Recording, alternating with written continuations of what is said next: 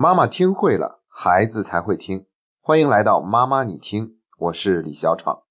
今天跟大家分享一个案例，这是一个高中男孩，实际上他也就是这个学期才刚刚上高中，中考成绩呢不是很理想，根本就没有考上，是爸爸妈妈花了很多的钱托关系才把他送到了现在的这所中学。这一共开学没几天，孩子就已经闹了好几出了。刚去上学没两天，他就给爸爸妈妈打电话说他生病了。因为这个孩子本来呢身体就有一些疾病，所以爸爸妈妈就非常的紧张，赶快跑到学校把孩子接出来，去医院做了一下检查，发现几个指标呢都是正常的，所以呢就接着又把孩子送回了学校。可是没过两天，这个孩子又给家里打电话说他身体还是不舒服，这儿疼哪痒的。爸爸妈妈呢又一次很紧张，又赶快跑到学校里面把他接出来。这次到了医院呢，做了一个更加全面的检查，光检查费用都花了四五千。可是检查结果呢，各项指标都是正常的，也就是说这个孩子呢在用身体不舒服作为借口，而且他是撒谎的，所以爸爸妈妈又一次把他送进了学校。没过两天呢，这个孩子终于撕破脸皮了，直接说：“我就是不想在这上学，我要回家，我不在这读书了，你们赶快来接我。”爸爸妈妈就说：“这好不容易才把你送进了这个高中，你怎么能够这么不懂事儿，要求回来啊？”所以就不答应他。于是这个孩子呢就威胁父母说。如果你们不来接我的话，那我就离家出走。他这么一说，学校也很害怕，因为如果是从学校里面离家出走了的话，那这个学校也是要负一定责任的。所以学校就开始不停的敦促家长赶快来学校把他接回去。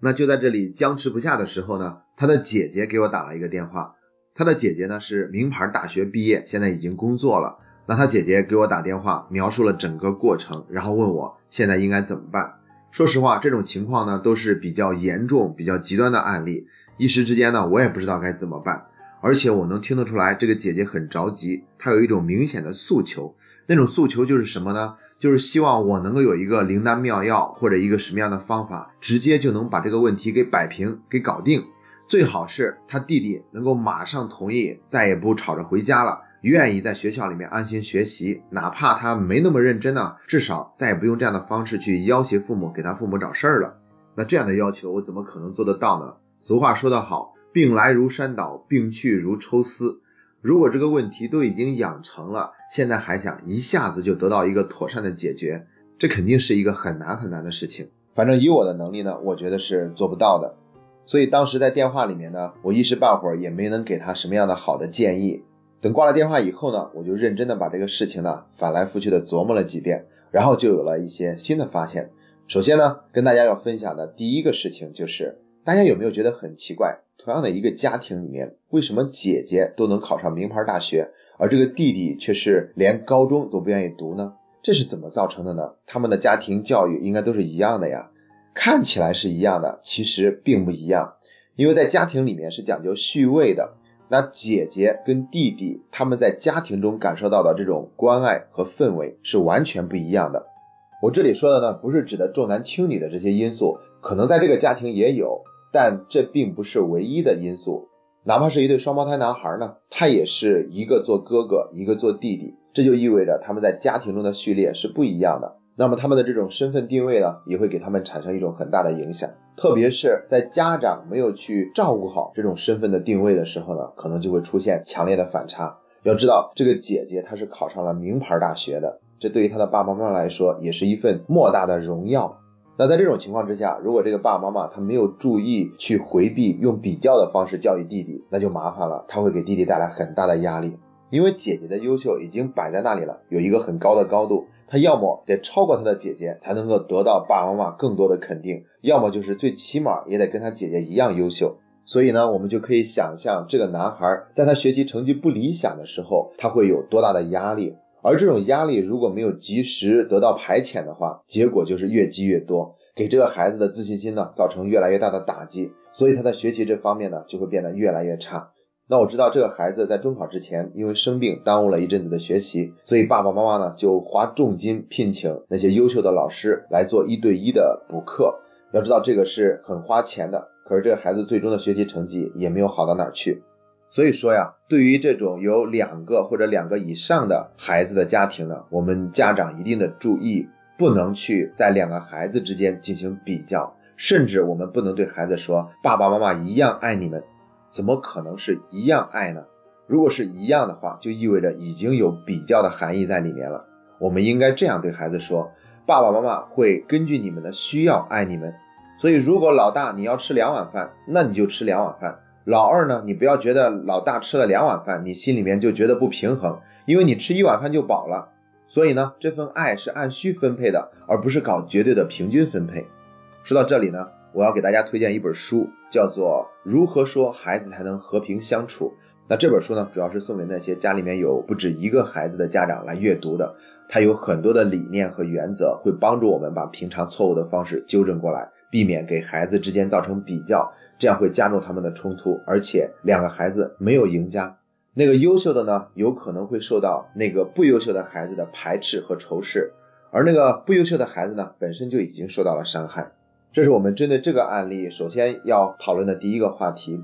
接下来我们就要讨论，那这个案例究竟要我们怎么做才能够让它得到妥善的解决呢？我仔细想了想，真的是没有灵丹妙药，也没有大罗金仙在这个地方拿手指头点了一下，这孩子马上就顿悟了，不可能。我们只能是从接受现实的基础上，一点一滴的去努力。现实既然是这个样子的，我们就不能耗在那儿，还非得勉强孩子在学校里面待着，因为继续在这个学校里面待着呢，其实也不会有什么好的结果出现。要知道这个过程中呢，已经反复了好几次了。其实，在前面几次，那都是一个信号。如果我们仅仅处理表面的现象，就是给孩子检查一下身体，然后没有帮助孩子清理他情绪和心理上的这种垃圾，接着就送回学校的话，那这就相当于是没有从根本上解决这个问题。他的隐患还是存在的，所以没过两天，这个孩子就直接撕破脸皮，要求要回家，不在这上学了。从某种意义上来说呢，就是我们这样一次又一次错过了去帮助孩子的机会，最终逼迫他到了这种撕破脸皮的地步。所以呢，现在看来，前两次以生病为借口的时候，那才是处理这个问题的最佳时机，那就不至于闹到现在这个地步了。但是现在说这样的话也没有用。因为事实已经发生了，怎么办呢？就是接受，接受就意味着现在先把孩子从学校接回来。后来我就给这个姐姐再一次沟通电话，把这个意见告诉给了她。那这个姐姐是明确表示不接受的，因为她没有办法接受自己的弟弟连高中都没有读就直接辍学了。但是我所说的接受，仅仅指的是现在先把孩子接回来，不等于他接下来就再也不会去学校读书了。有可能我们把孩子的负面情绪处理得很好，那他就能够更快的重新返回学校。但是现在呢，返回不返回学校，那是下一步的事情。我们现在也不要做所有的事情都以那个目标为这个最终的目的去做铺垫。现在我们要做的就是当下对孩子有一份接纳。我们经常讲同理心，同理心，什么是同理心？这一刻我们要理解孩子。他真的是被逼无奈，你可以想象他得有多痛苦，才非得要做这种又得罪了爸爸妈妈又丢人的事情。那他为什么要这么做？因为他真的没得选，他真的没有力量，没有信心在那个地方去好好学习，所以他受不了了。那他唯一选择的路就是这个，哪怕因此付出很大的代价，跟父母的关系闹崩，自己人生的前途受到了影响，或者说是会受到同学的耻笑，自己没脸见人，他都还要这样做。那你说他的压力有多大，他的痛苦有多重？那这个时候我们能不能去多理解一点孩子的那份压力和痛苦呢？毕竟事实是最终权威，已经发生这样的事情了。就像我之前曾经说过的狠话：如果我们的孩子确定没有办法成为我们期望中的那么优秀的人才，请问我们还要不要继续爱孩子？我想家长心中的答案肯定是当然要爱孩子。是的，我们还是要爱孩子，无论发生了什么。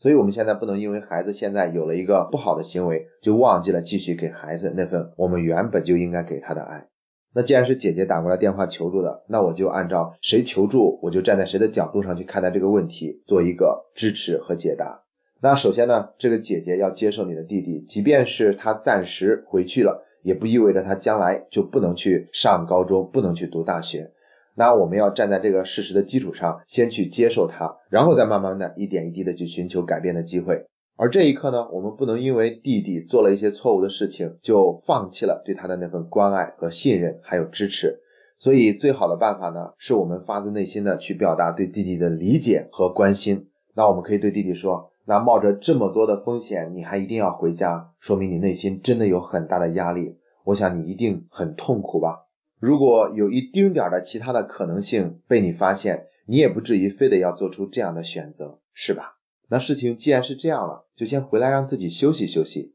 慢慢的静一静。无论怎么样，姐姐还有爸爸妈妈都是一样爱你的，也还会像平常一样去表达对你的信任和支持。我相信，等你看到了更多的可能，也让自己积蓄了更多的力量的时候，你一定会把这些事情做好，你也一定能够为自己的人生负责。就算是你真的一直都感觉没有力量，不知道该怎么办，也没关系，还有姐姐呢。那我们先给孩子送上这样的一份安慰和关爱。那接下来呢，可能就需要寻找专业的力量去给孩子做一些辅导和支持了。比如说要进行一对一的心理咨询，或者用家庭系统排列做一个个案，又或者是用其他的方式，让孩子在一个这种心灵成长的课程中去汲取力量，把自己丢失的那份自信重新找回来。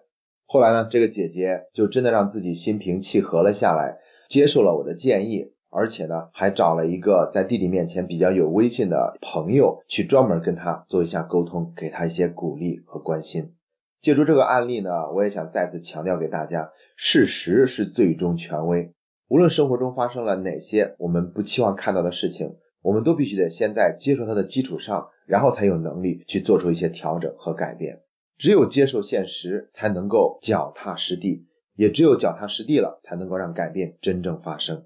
那今天我们除了这个案例的分享呢，还有几件事情要跟大家说一说。第一件呢，就是我们在上一期节目里面已经向大家公布了我们妈妈你听全国线上读书群的二维码。那加到一定人数以后呢，大家就没有办法直接扫描那个二维码啊进群了。所以我们的同事呢，把个人的微信的二维码放在了上一期节目的下方，已经调整好了。如果正在收听节目的您也想加入到我们的全国线上读书群的话，可以去上一期节目的下方去先保存那张二维码图片，然后长按那张二维码图片，就可以加到我们妈妈你听工作人员的个人微信，然后我们的同事会把您邀请进全国的线上读书会大群。这是第一件事情。第二件事情是从下周一，也就是九月十一号，我们的线上读书会就要正式开始了。为了更清晰的让大家知道我们的具体操作方式。今天晚上我会做一个读书启动会的直播节目，